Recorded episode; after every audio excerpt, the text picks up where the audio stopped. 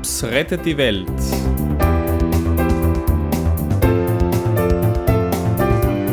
Ein Podcast für alle, die selber denken.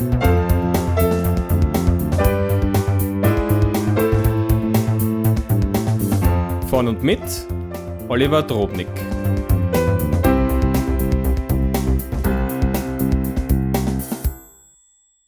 Willkommen zur neunten Episode meines Podcasts vom 22. Juni 2008. 2,71828. In den letzten beiden Folgen referierte ich über zwei Arten der Zauberei, mit denen wir uns eine bessere Welt einfach zaubern können. Die erste Art war eine Methode, wie wir das Unmögliche möglich machen können, indem wir einfach doch einen Weg finden und diesen beschreiten ohne dass wir unseren Zuschauern erklären, wie Ursache und Wirkung zusammenhängen. Wer sich selbst erklären muss, der schwächt nicht nur sich selbst, sondern bekommt selten eine Gegenleistung, die in Relation zur Mühe steht, die man sich gemacht hat. Was will man denn erreichen, wenn man sich in die Trickkiste schauen lässt?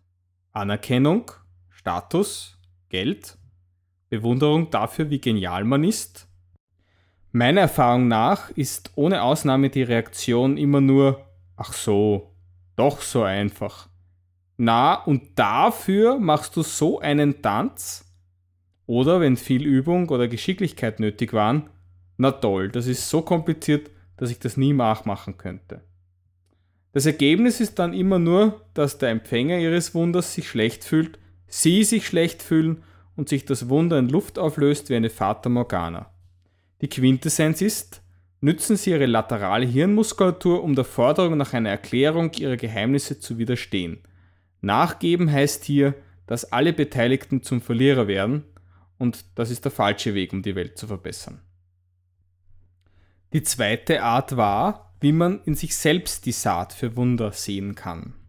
Ein emotional starker Wunsch ist nämlich gleichsam ein Samenkorn, das zu keimen und zu wachsen beginnt, sobald es auf fruchtbaren Boden fällt.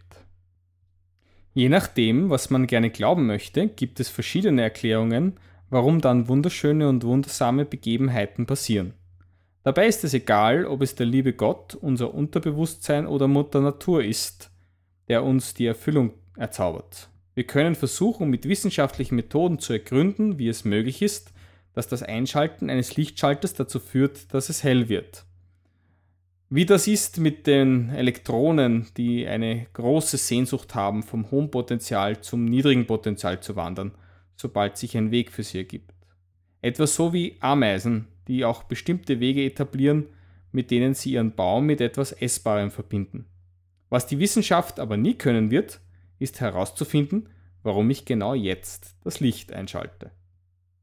Genau dieses Warum in unserer Welt hält aber viele Leute davon ab, glücklich und zufrieden zu sein.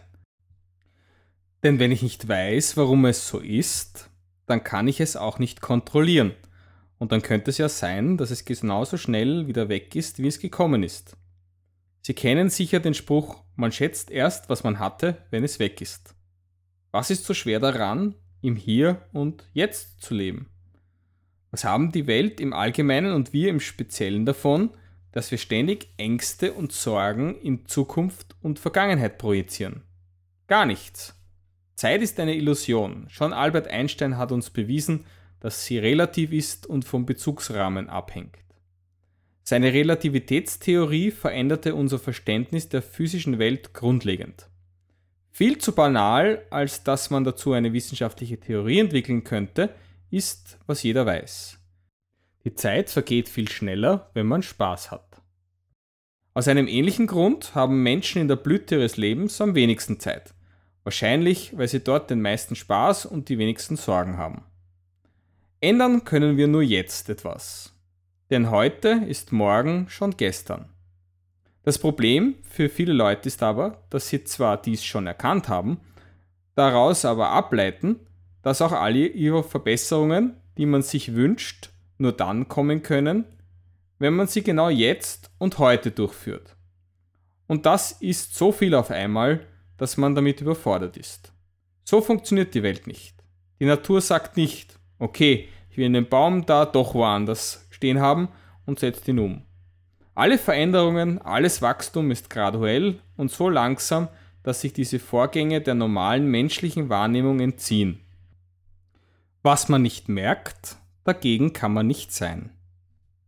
Die Redewendung, dass jemand das Gras wachsen hört, kann bedeuten folgendes. Erstens, gut hören. Zweitens, gut informiert sein, geheime Dinge ahnen, kennen, sich vorzeitig über ein Problem Gedanken machen, eine Entwicklung frühzeitig erkennen, sehr sensibel oder vorsichtig oder ängstlich sein. Natürliches Wachstum ist das effektivste Prinzip der Weltverbesserung, das wir kennen. Gleichzeitig ist es aber magisch und geheim, weil Mutter Natur uns die Erklärung schuldig bleibt, warum sie so arbeitet. Das ist heute mein Thema.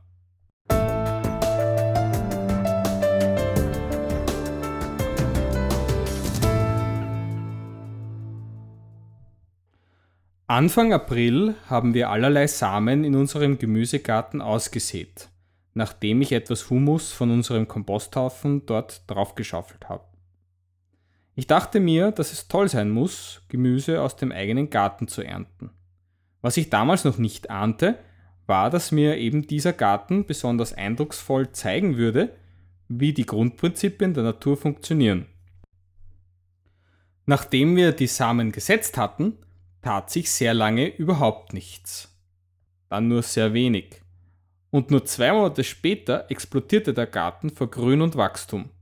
Sie können mir glauben, ich habe zweimal die Woche kontrolliert. Ich bin immer in den Garten gegangen und habe geschaut, ob sie was getan hat. Und eines Tages war plötzlich alles anders. Zumindest vom Gefühl her würde ich sagen, dass 80% des Wachstums in den letzten 20% der Zeit stattgefunden haben müssten.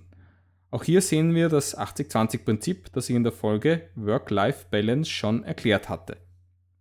Das wichtigste Prinzip der Natur ist nämlich ein gewaltiger Zinseszinseffekt.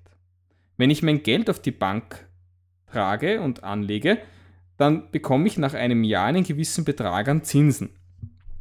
Die Bank hat es da sogar besser, denn wenn ich mein Konto überziehe, dann bekommt sie die Sollzinsen, die ich zahlen muss, nämlich sogar viermal im Jahr. Ein Zinseszinseffekt entsteht dann, wenn man die Zinsen auf das Kapital umlegt und dann in der folgenden Zinsesperiode dadurch etwas mehr an Zinsen bekommt. Es leuchtet daher ein, dass das Wachstum umso größer ist, je häufig man Zinsen lukrieren kann. Albert Einstein soll gesagt haben, die größte Macht im Universum ist der Zinseszins. Leider ist keine Quelle bekannt, die beweisen würde, dass diese Aussage tatsächlich von ihm stammt, aber das ändert nichts an ihrem Wahrheitsgehalt. Die Natur ist der größte uns bekannte Meister des Zinseszinses. Wenn eine Zelle sich in zwei teilt, dann kann sich jede der beiden neuen Zellen wieder in zwei teilen und so weiter und so fort. Die Länge einer Zinsesperiode ist daher im Prinzip so kurz, wie eine Zelle zu ihrer Teilung braucht. Wie groß ist jetzt dieses Wachstum wirklich? Wenn sich die Zellen ständig verdoppeln, dann müssten doch alle Bäume unendlich groß werden, oder? In der Mathematik gibt es eine Spielerei, die man die Eulersche Zahl nennt. Allerdings nicht als Referenz zu Till Eulenspiegel, weil das so lustig ist, sondern sie ist nach dem Schweizer Mathematiker Leonhard Euler benannt. Dieser dürfte diese Zahl eher aus Langeweile gefunden haben. Der erste, der eine anschauliche Erklärung für die Zahl fand, war Jakob Bernoulli bei der Untersuchung der Zinseszinsrechnung. Sagen wir, ich lege einen Euro für ein Jahr auf ein Konto, wo ich 100% Zinsen bekomme. Dann habe ich nach einem Jahr 2 Euro. Wenn ich statt einer Zinseszahlung 2 hätte, während dieses Jahres, dann hätte ich nach einem Jahr mit denselben Zinsen 2,25 Euro. Man kann die Anzahl der Perioden während des Jahres beliebig steigern, aber das überspringen wir mal eben und rechnen stattdessen aus, wie viel Geld ich nach einem Jahr mit 100% Zinsen per anno hätte, würde ich täglich Zinsen bekommen. Nein, wieder nichts mit unendlich viel Geld.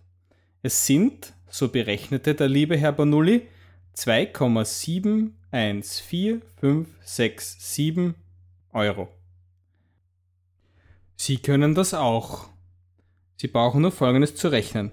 Klammer 1 plus 1 durch 365, Klammer zu, hoch 365.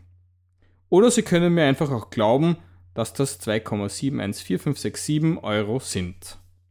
Doch die Natur ist gefinkelter als jede Bank. Sie berechnet ihre Zinsen nämlich nicht täglich, sondern ständig. Die kleinste Periode ist wie gesagt die Dauer einer Zellteilung. Aber wir können mathematisch ausrechnen, wie viel wir bekämen, wenn die Verzinsung unendlich oft passiert. Mathematiker machen das mit dem Limes.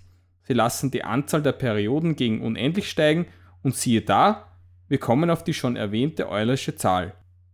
2,71828 und unendlich viele weitere Nachkommastellen, die ich Ihnen aber ersparen werde. Jede Zelle, die sich in zwei teilt, bringt 100% Zinsen und das tun sie ziemlich häufig.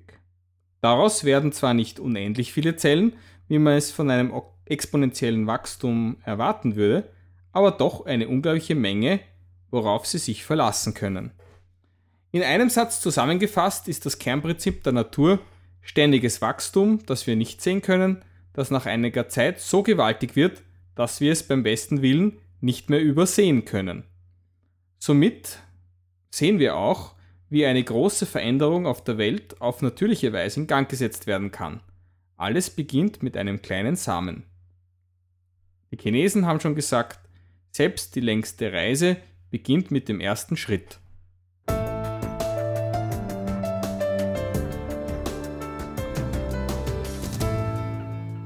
Ich bin jetzt selbst total überrascht. Wissen Sie, am Anfang meiner Sendung heute hatte ich noch das Gefühl, ich muss Ihnen noch das und das erzählen, damit ich die Zeit füllen kann. Aber ich hatte im Laufe des Tages plötzlich die Idee im Kopf, die Eulersche Zahl einzubauen. Das war der Samen, den mir das Universum in den Kopf eingepflanzt hat. Am Nachmittag war ich noch auf der ersten Seite meines Skripts, irgendwie schien da nichts weiter zu gehen. Und jetzt bin ich schon auf der letzten Seite, hätte aber noch viel mehr über die Vorgänge in der Natur zu erzählen, die wir uns zur Rettung der Welt zunutze machen können. Das ist genauso wie das zuvor erwähnte Gemüsebeet. Als wir die Samen einsetzten, kamen mir die Abstände zwischen den Samen ziemlich weit vor. Da muss man zum Teil 10 cm Abstand halten. Ich dachte mir, so ein Blödsinn. Das nützt dem Platz ja aber urschlecht aus. Aber wir hielten uns an die Anleitung und siehe da, nach zwei Monaten sieht man den Boden vor Grünzeug überhaupt nicht mehr. Auf den Punkt gebracht ist meine Botschaft in dieser Episode, dass man große Veränderungen am besten so angeht wie die Natur. Einen guten Samen pflanzen und dann auf das natürliche Wachstum zu vertrauen. Es sind die kleinen täglichen Wachstumsschübe, die sich zu all den Wundern summieren, die wir am Ende erleben. Ihre Hausaufgabe heute ist, sich Veränderungen zu überlegen, die Sie viel glücklicher machen werden, wenn Sie Zinseszinsen bringen. Was für eine kleine Veränderung würde Ihre Welt retten, wenn sie Früchte trägt? Ich würde mich freuen, wenn Sie Ihren Vorschlag auf meinen Sendungsanrufbeantworter sprechen würden die 2 Euro pro Minute sollte es Ihnen wert sein, Ihre Idee in die Ohren von 150 Menschen zu pflanzen. Unterschätzen Sie nie die Macht von 2,71828. Damit verabschiede ich mich wieder einmal und freue mich, wenn Sie mich nächstes Mal einschalten, wenn es wieder heißt, Drops rettet die Welt. Bis dahin viel Spaß.